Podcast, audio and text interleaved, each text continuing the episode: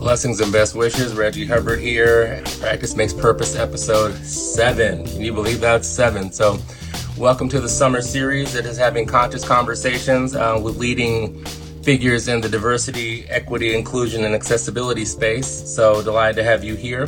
And whether you join us now or whether you view this on later on Instagram or you hear it later on Spotify or those sorts of things, we're just delighted to have you in the conversation, right? So we're in a pivotal period in many aspects in our society, especially in the wellness space. And I, for one, just to be explicit, I mean, I think you, I mean, if my sweatshirt doesn't tell you where I'm at in life these days, it'll tell you as a BU, they'll adjust.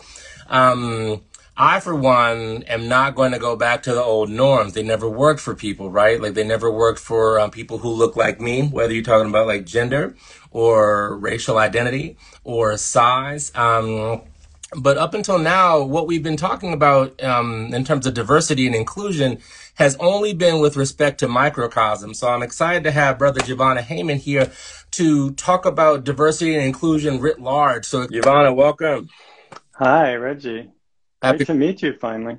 How are you? I'm good. How are you? I'm well. Um, I'm looking at myself. I- I'm not normally vain. I'm getting older, so like I'm getting like I'm, I'm finally becoming the gray beard life, and so I'm just kind of like, wow. Yeah. Me too. you see, I'm older than you. I'm afraid.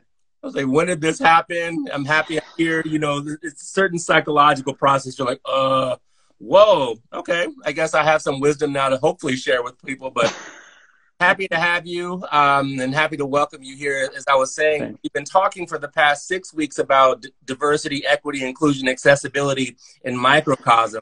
So what I'm Mm. excited to do today is talk about it in macrocosm. So first of all, I'm excited also to be coming to the conference in October where we can have real conversations about how it's yoga for all, not Yeah. just the wealthy and the skinny and the mono Yeah. food and those sorts of things. But tell me a little bit of, tell me and tell us, I know a little bit about you, but for those of us Okay. morning, tell us a little bit about you, your yoga journey, and then we'll just dive into this. Okay. Well, I'm also grateful that you'll be a keynote speaker at our conference, the Accessible Yoga Conference online in October. And um, people can check out Accessible Yoga to find out more about that. But m- my journey, I mean, there's a long story, but I'll just say, I'll just say that, you know, I came out of the closet as a gay man in the 80s. Actually, I came out in uh, 1984. And um, I told you I'm older than you. and, uh, but the thing is about the 80s, well, that time in the 80s is that that was right in the middle of the AIDS epidemic. Yeah. And so I came out in the middle of absolute chaos, you know, just everyone I was meeting, my, my kind of new family, my friends, the, the men I was dating were dying. Mhm. And it was just completely overwhelming. And I had been using yoga myself already, just as self care. And it just became clear to me that um, over time, that I wanted to share the practice with my community. It took a while to get there. I was an AIDS activist for many years with ACT UP. I don't know if you know ACT UP, but it was a direct action group, and we would, you know, protest and march and get arrested and do some wacky stuff.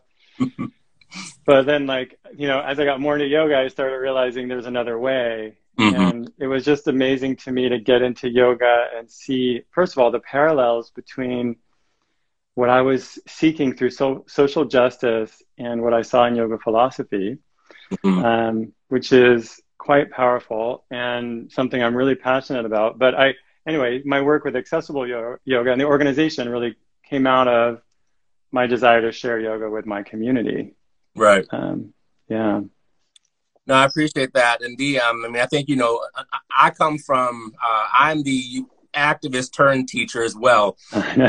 Most recently, I worked for MoveOn, professional affairs liaison in the Trump era. I know. It's amazing. Thank Used you. yoga to basically keep me from tripping on people because it was a pretty interesting Yeah. in our society, but also was able to cultivate, and I'm sure you had a similar experience, cultivate levels of peace in ridiculous circumstances that kind of transcended com- common sense, right? So Yeah. I was one of the lead strategists for impeachment, not to get super political, but I would walk into these strategy meetings with like afro out, prayer beads out, just mellow.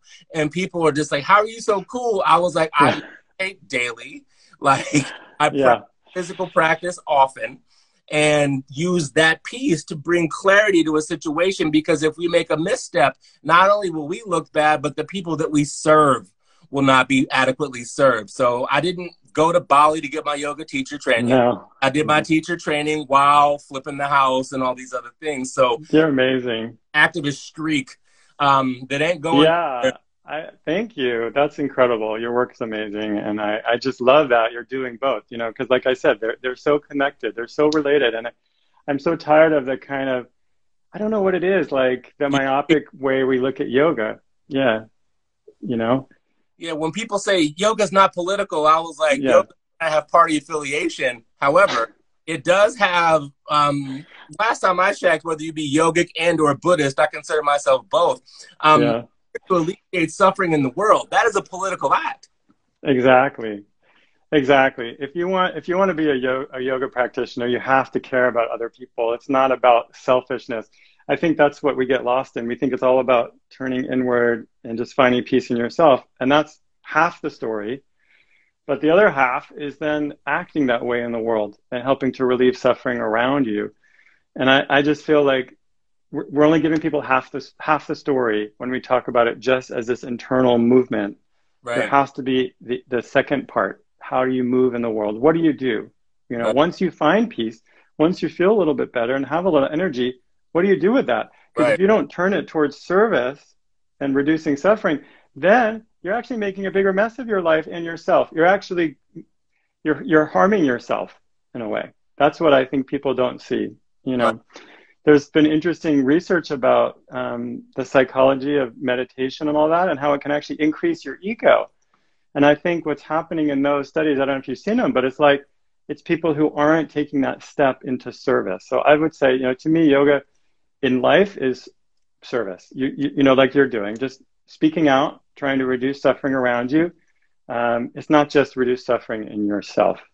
Anyway, Yeah. so I, I would just say that, um, you know, for me, it wasn't that I was, I wasn't as clear as you back then. I was young and confused, but what I was doing was I, I was struggling with grief. I mean, I just had death, illness and death surrounding me. And, um, actually my best friend died of AIDS in 1995 hmm and he was just such an incredible guy and such a like my mentor in my life like taught me everything and and that was the same year that I had finally decided to become a yoga teacher and so yeah it was clear to me like I, you know if I'm going to teach I just want to share yoga with people who who who are really struggling and see if they could benefit from these practices as well and it was clear at that time it was people with HIV and AIDS and so that's what I did for well forever honestly but I spent, you know, 15, 20 years in San Francisco teaching yoga for people with HIV and AIDS. And then that's how accessible yoga was born. I, and I felt like just teaching people yoga wasn't enough. I wanted to actually give people access to the fullness of the practice. And I felt like that happened mostly in teacher training.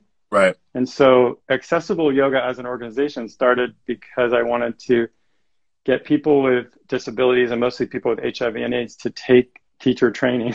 oh wow okay that was the first step, you know, because I, I just, I love teacher training and I just found it to be such a great way into the teachings. And, you know, it's not, it's great to go to yoga classes, but when you really study it and you read the philosophy and you, and you start to live it in a, in a more holistic way, it feels different. And, um, so accessible yoga started that way. And then some of those people in those, in that, in those groups, those cohorts that I ran formed a nonprofit and, and that's what we still have today. And then we kind of took a big leap in 2015 and started offering conferences. So the Accessible Yoga Conference were they were in-person events.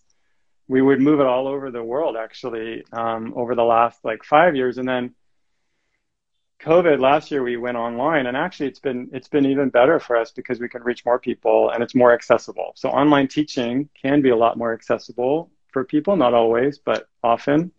Uh, it can be less expensive. It can be uh, it can fit into busy life it, means you don't have to travel often, which can be challenging. So, moving our conference online has been amazing, and we're doing lots of other um, online programming now through the nonprofit um, that I'm really excited about.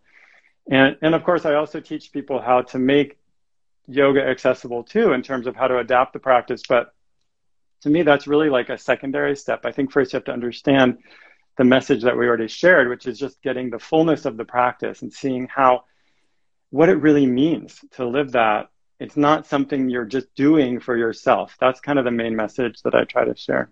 Right. Now, I appreciate that. I mean, two things I'll say before we continue is that my, and you know this, most people who know this, they know by now, like my teaching practice is called active peace for that reason.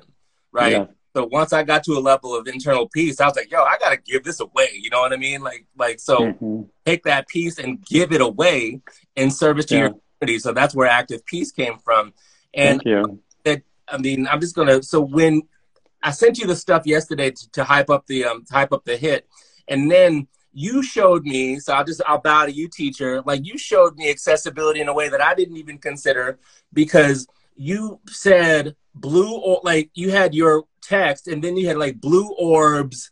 So I didn't even think about that, right? So, like an image description, you mean? Yeah. Exactly. And so I was just like, wow. And so this is why I love having these types of conversations because my journey with accessibility has been focused solely for the time being on size and color and economics and you know i teach mostly online for the reasons that you articulated um, yeah. i didn't even think about like the description that you offered so tell us a little bit more about what accessibility means writ large and just how we yeah. can about that yeah it's a great point and sadly, this video actually isn't being captioned as we're sharing right now, but maybe what you could do is when we post a replay, there may be ways to um, do automated captioning now through Instagram. So one of the things I think what you're asking me is to look at um, universal design, which is a kind of a whole philosophy of life, which is that rather than expecting people with disabilities to adapt to a situation, we could actually look at how society can make the world can become more inclusive to everybody. Right. So it's taking taking the um, a different perspective on disability. Right now, we tend to use what, what's called a medical model of disability, which means that we look at disability and difference in general as a problem to be solved. And often in yoga, you see disability as something we need to fix or heal. And that's actually quite dangerous because it means that disability is wrong and bad different right. body sizes wrong. Like you need to be thinner or, or younger or more flexible. And that's just not true. Right. Um, and so instead, a different approach, like a cultural model of disability, is more looking at disability as any other kind of diversity, like like just like being a person of color or a gay person or trans, whatever. You can also have a disability and have proud around that, pride around that. And I think that's it's a much more um, welcoming approach to the diversity of humankind, that we each have our own way. Actually, most of us will become disabled uh, or become older, and then you know we're all going to die. So, imagining or pretending that there's like a, um, a a better way to have a body, right? Like there's a, a, a perfect being that we're trying to become in yoga practice is very dangerous. Right. And it really feeds on ableism. So ableism is really what we're talking about here, which is discrimination right. against people with disabilities, just like every other form of white supremacy that we know about. Ableism is pervasive and often invisible to us because it's just ingrained. It's like, right, it's culture that we just breathe in without really thinking. Right. And it's so it's so pervasive in yoga culture.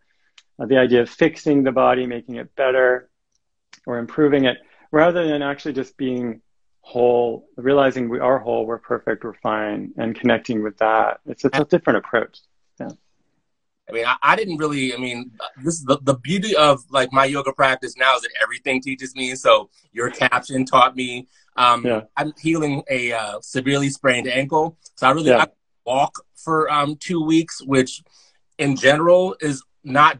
And I'm a huge person, so like that adjustment um, was a challenge for me, which was a good yeah. challenge because like yeah. the place where I teach, um, they had put all of this mulch in the um, accessible parking uh, slots. When mm. I, I was like, like of all the days, like I can't. Yeah. Oh my! But I did. But you don't think about that until you're presented with the opportunity to learn, right? So I appreciate the, the way that you talked about it as not only a cultural shift, but a cultural celebration. Like we are whole human beings who should love each other as whole human beings, not be like, oh, you'd be cuter if X or you'd be cuter if Y. Like nobody got time for that. Like that's not, that's not very yogic, is it? No, and, and the way we teach, I mean, I don't know how much you want to talk about that, but sure. I spend a lot kind of examining the the the process of teaching and how we we often in yoga we think it's our job to make people better, change them, fix them. And like that's a really dangerous way to come into that relationship of teacher student. And I think right. we really need to re examine that relationship and look at how we can shift the power and help students become empowered rather than, or just share power with them, right? Because right. even the word empowered, a friend of mine, Rachel Knowles, she always corrects me. It's not about empowering people, right? It's just sharing power, like giving right. them the power in that in that relationship. So for me, when I'm teaching yoga, it's more just like saying, okay, you already know this in your body. How can you rediscover this, right? How can you right. reconnect? Yeah. Yeah, I love that too because um, one of the blessings of the pandemic, if it can be said this way, is that through my teaching online, um, I had to work on my verbal cues. Yeah. I had to change my language and I had to change the way that I taught as opposed to in person. So in most of the classes I teach, um, I offer like general cues and warm ups in community. And then at the end, I'm like, what is your body needing? Yeah. Then do it. Yeah. Or like, huh? I'm like, yeah, what do you need? Like, what do you need? If you need to go like this for 30 seconds, go for it. Like, if you need yeah. to like, lay on your back or on your side, go for it. And right. that's somewhat revolutionary um, because most teachers think that they have to have a sequence, then a sequence, then a sequence, then a thing, and a thing, and a thing, as opposed to being like, okay, we're warmed up, our energy's good. Now, how can we explore our physicality today, or our minds today, and or more importantly, our breath today? Right, because I always ask, what what does it mean to be advanced in yoga? Yeah, you know, and and if we admit to ourselves that physically advanced asana really isn't the goal. I mean, it's fun. Asana is fun and it's very effective, yeah. but physically advanced ones aren't actually better than right. others. And an adapted form is actually just as valuable as a quote full expression. There's really no, there's really no extra benefit to doing it a particular way. The benefit comes from doing what's appropriate, what's safe and effective for you. And actually, to me, what's advanced in yoga is increased interoception. So, like you're saying, like what you offered your students to say, what do you feel like right now? The ability to know what your body wants or needs in any moment is what I consider an advanced yoga practitioner, right? Mm-hmm. And so you're actually teaching them yoga. I would say, but when you say that to someone, what do you need right now? That's actually them. It's like I can give you some skills, like I'll give you basic tools, but then eventually you need to to build something with those tools, right? Like don't just copy me. Right. I often I often equate yoga to an art. Like my background is in art actually. And so I say like you can copy great painters. Like that's one way of, of becoming an artist. Like I can paint uh, Da Vinci or whatever, right. or, or can try, or a Van Gogh. but eventually, to be an artist, I actually just need to learn the skills and then paint my own right. My own my own beautiful image based on what i need at that moment what i what the expression of my spirit. Right. That's what to me that's what yoga really is. It's an expression of your personal spirit not just copying what your teacher said. Mm-hmm. um, so i spent a lot of time working with teachers on that like how to like re kind of reset that relationship with the student right. and what kind of words we use when we're teaching. Also really looking at how to make different variations equally valuable in a yoga space. Right. Chair yoga, bed yoga, imagining in your mind. Also, how to create integrated classes where people of all different abilities can practice together and not feel like any less than right. or better than another. I feel like that's how we address um, ableism in yoga is by creating truly integrated yoga spaces. And online is often better. Yeah, I appreciate that. Two things I'll share is that um, yeah we um we both know because just because she left this form doesn't mean I don't know and love her. Talia Thomas, like one of yes. the may she rest in power. God, I still yes. can't believe that. But um, mm. taught a chair yoga sequence during the movement that changed my life. I was just like, I uh-huh. know that it was possible. Like able-bodied dude in a chair is just like this is amazing. So just the uh-huh. thoughtfulness that you offered with that, basically. Uh, my mind as a teacher because I mm-hmm. was just, and I started using. So you should know this because teachers don't tell enough teachers like killing it. So like that sequence for me because I teach um activists and members of Congress and those sorts yeah. of and they don't have time to be like, oh, just take out your mat. So right. I have 15 minutes of your time. So what can I teach you where you yeah. To be effective and more peaceful? So your chair yoga sequence, Jivana, just blew my mind. So wow, thank you so much. No, thank for, you. Thank you. I was just there, like like the entire time, looking at my computer, just like, and then this. and you were just so peaceful and calm, and, and then trying to soft and soothing. So thank you. I'll, I'll totally embarrass you and throw all the flowers away. I'm embarrassed. Yeah. Thank you so much. Well, I hope that it's useful for your work. I mean, I'm so excited that it helps an activist and the idea of members of Congress doing chair yoga makes me happy. But you know, it's great for meditators. I have to say chair yoga is perfect. Anyone mm-hmm. who's busy or thinks, oh, I'm not really a yoga practitioner, you know, I just want to move around a bit. Right. You know, there's so many things you can do. Um, just to be more in your body, just to to stop. You know, it's like either for emotional reasons or trauma, whatever, we just leave the body, right? We just Out. are separate. Yeah. And it's so amazing. Like I just read this article today. There's research about how certain mental health challenges may be connected to a lack of interoception, but that like diagnosed disabilities like um, schizophrenia and other ones, they actually showing that people with those um, challenges might have less connection to what's happening in the body. And I thought, well, that's so interesting because that's kind of what we all experience, right? We all experience different levels of disembodiment. And yoga is this amazing tool that sometimes we can't even handle it, but it takes us back, you know, right, right to where we are right now, right, into this moment, you know. Right, and I um another thing I'll share is that I um one of the blessings of my teaching practice is that like I've been like thrown into situations and because of like yogic presence, I'm like, oh, this is happening now. So rather than freaking out, I'm like, oh, so I was teaching yoga at Netroots Nation, asana at Network, and I, am trying to change that because yoga is the practice, asana is a limb. We all know that. Yeah, yeah. I was teaching asana at Netroots Nation, and mm. at everything in the class, I, Jivana, I had everything, and then it changed. So I had a brother who just had um, hip replacement surgery. I had wow. another who walked in doing splits, right? So like she was in the class, then brother who was just like, my my doctor said I should take yoga, and I was like, and this is your first class. And then the best of it all is that a sister rolled in in her wheelchair. It's like yeah. I heard that this was like yoga for all, and I'm like, hmm. So the best thing that so I was I was like, okay, so you do this and then you do this. It was like a my Mysore experience. And then for the sister in the chair, I was just like, can you just go like this? Uh-huh. Get into your That's shoulder, it. get into your breath.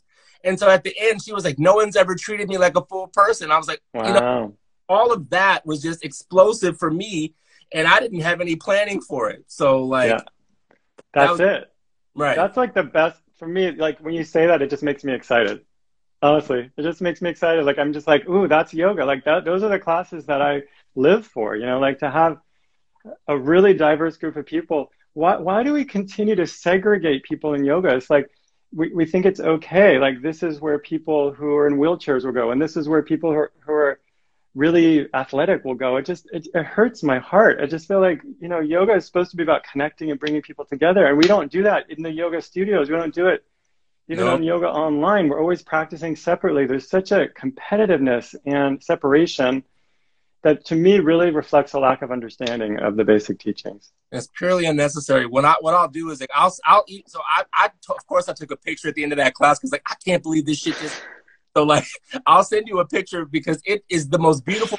Like everyone yeah. missed out from like the different things that I had to throw yeah. together last minute. So that that to me was like accessible yoga one on one. Can I um, give you a I'll give you a tip right now. The, the, yeah. The, I, I mean, basically, I run a whole training, and this is probably the most important thing I tell people, which is if you're a teacher and you want to teach a mixed group, one of the things you can do is you can separate the practice, separate an asana into two things. One is the preparation yeah. of a pose, separate from the practice. And if you uh-huh. can set people up separately, so like say I have a person sitting in a, in a chair practicing, someone on a mat practicing, I will set them up separately. Like, okay, for this practice, you're going to start with your legs like this. And on the mat, you're going to start with your legs like this. Yeah. But then together, we're going to practice like this. We're all going to come in and do like the energetic piece, the breath, or whatever it is, we'll practice together. And that creates a, a situation where it's not like, okay, in the chair you're doing this, on the mat you're doing that, where it's like, it feels like two different things. Right. You find some cohesive experience that unites the group. And I feel like that is just so powerful to be That's- able to tell them, yeah, you're practicing together, you know. Right. Like at the same time in unison like that. Thank you for that. See, there you go, blowing my mind again. So thank you for that. so what so tell me as as we wind towards the end, like where do so what has changed over the course of your career with with respect to accessibility has it gotten better if so how and then the second part of that the corollary of course is what what do we need to do to, to be better Mm. That's a good question. I mean, I continue to learn from my students and colleagues. I mean, I see some people on here that are great yoga teachers who I know and people I've worked with. And I, I would just say that um, always being a student is the key. Like everyone I meet, I'm going to learn something from them around accessibility. It's like a never ending journey. You cannot have 100% accessibility ever. Right. There's no space that would make everyone comfortable. It's not possible because there can be conflicting needs within one room. yeah But you can shift the energy and focus a different way. You can listen to people and be open. That's what I try to do is like listen and be open. And also at the same time, be able to speak my truth. So I don't know. It's just, um, I think what's changed for me is that I'm more comfortable speaking my truth and also listening to others at the same time. right And those are two things that can exist together. Also, I guess one other thought is just that what we started with, I continue to go back to the fact that the yoga teachings speak to accessibility and equity directly, that these ancient, this ancient philosophy of thousands of years old is all about connection and equity and truth. And the fact is, the teachings say that every person shares the same spirit, no matter how our body and mind is formed, right? We have totally different experiences, right totally different bodies, different minds. That's where the diversity is. But deep in the heart, we're the same. And I think being able to hold those two things is essential. The fact that we're the same and totally different, right right? That both are true. and to I that respect helps me. as they are from an open, compassionate space without judgment, or as you said earlier, I got to fix this. Well, first of all, you can't. And second of all, even if you could, why? Yeah. Right? You don't need to fix people at all. So, what And- can people do to change and their frame or habits or norms with respect to accessibility? You talked a little bit about this with respect to we're all the same yet different. So, embracing that and living that Yeah. duality. Um, what else can people do um, to Yeah. focus on I, accessibility? I would say for for yoga teachers especially to let to let go of that fixing mindset and changing. So as the, uh, from a teacher perspective, that's really really important. That when someone comes to you, see them as whole already. hmm Start from there. Start from there. You don't you don't need to. You're not better than them, and you don't need to fix them. Even if they're if they're coming to you saying, "Please help me," you still see their fullness. And I would say for yoga practitioners, it's that to, to really start to see yourself as full, whole, and complete, and and and really work with your mind and see that the, the limitations that you're setting are internal ideas about yourself that may have been given to you from society. We're all struggling, and that's fine. But um, again, it's it's holding the two opposites within us, right? That we're perfect and we need to change. Right. right. Separate yet connected. Right. Both. yeah, I hope that made any sense. But thank you for understanding. Uh, yeah, it was great oh. talking to you, and I mean, I'm so I'm so excited that you're going to be speaking at our conference. Like you're doing the work. Like to me, you know, being an activist and doing it in a way that is respectful, kind, and loving. That's it. That's like the most beautiful thing in the world, honestly. So thank you so much for your work, and Come- and you're speaking at our conference in October. So hopefully people will come. Yeah, so October, accessible yoga. So, so give us the website. And before we go, of course, tell me about this yoga revolution, child. What's the, what's the deal with Yeah. the revolution? So I have so so I wrote a book called Accessible Yoga that's really about adapting the practice, and I have a new book coming out in November called Yoga Revolution. And it's actually about what more what we're talking about today. Yoga Revolution is really about um, yoga philosophy and understanding that yoga is a revolutionary philosophy. I'm not I'm not trying to change it. I'm saying it is revolutionary. It's about an inner revolution, right? Changing the way we think and live, but also it's an outer revolution. It changes the way we are in the world. right. And that's it. I want to talk about that. Yoga as social justice and equity and accessibility and all these things. The things you're doing, you're doing it. You're already the yoga revolution. So I'm just trying to share more about that. Absolutely. Do you have any other closing thoughts for us? Just thank you. Thanks anyone who's watching and, and thanks for having me. I really appreciate it. Thanks to Own Practice and I uh, hope to see you all around. Oh, and you can find about the conference at accessibleyoga.org or at accessible yoga on Instagram. Uh, you can find out more there and, and come see Reggie October 14th through 17th. We'll be having an amazing event. Yeah. Absolutely. Thank you. I see so many people I love. Thank you all. Okay. Thank you, Reggie. Love and grace. Bye.